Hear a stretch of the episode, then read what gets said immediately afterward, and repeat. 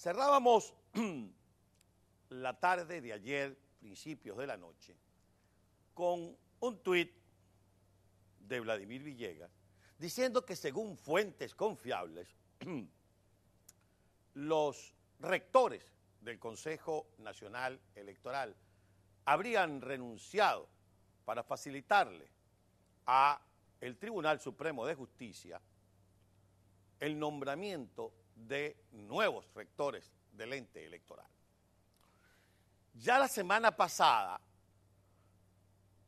habían publicado en las páginas y en medios afectos a la dictadura, palabras más, palabras menos, un titular que decía, partidos de oposición recurren al TSJ para que declare omisión legislativa en el caso del nombramiento de los nuevos rectores del CNE, porque así lo establece la norma.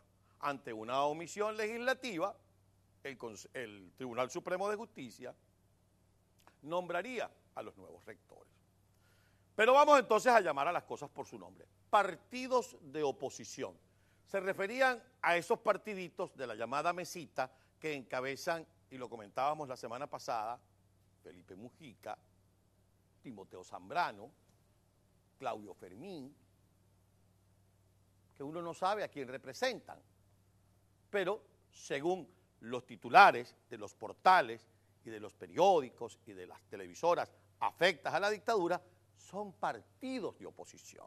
Bueno, estos sigüices fueron, ahora vamos a llamar a las cosas por su nombre, a la guarida de Michael Moreno, que es el llamado TSJ de Caracas, que no tiene nada que ver con un TSJ que fue designado por un comité de postulaciones y por una asamblea nacional, como lo establece la Constitución. No, ellos fueron al de Michael Moreno, malandro hablando con malandro, y pidieron que se declarara la omisión legislativa, es decir, que la asamblea omitió designar a los nuevos rectores del Consejo Nacional Electoral. Por cierto, hoy sesiona la Asamblea Nacional y en el orden del día habla o se toca el punto del Consejo Nacional Electoral. Por supuesto que hablar de elecciones en un país como Venezuela, con una situación como la que vive nuestra Venezuela, genera escosor, genera piquiña, genera pleito, genera división, y eso es lo que está buscando el régimen, generar una profunda división más de las, fisuras o fracturas que ya existen en el seno de la oposición venezolana. Ayer, cuando conversábamos con el actor, director e intelectual venezolano Héctor Manrique, decía, hay que jugar en todos los tableros, porque yo le decía, ¿quién va a ir a elecciones con Nicolás Maduro en Miraflores y Tibisay en el CNE? Bueno, ya Tibisay aparentemente renunció, pero Nicolás Maduro sigue en Miraflores. Michael Moreno y toda su pandilla siguen enconchados en el TSJ de Caracas. Y a eso le sumamos que se ha dicho por ahí, y no con pocas pruebas, que uno de los magistrados o algunas de las magistradas del actual Tribunal Supremo de Justicia podrían pasar a ser rectoras del Consejo Nacional Electoral. Samuro cuidando carne.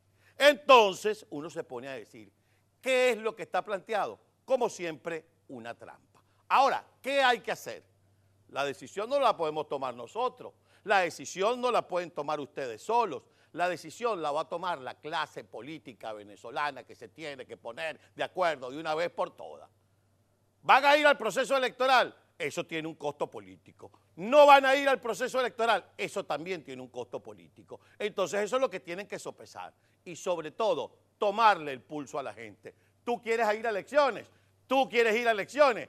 ¿Quién quiere ir a elecciones? ¿Cómo quieres ir a elecciones? ¿Cuáles son las condiciones?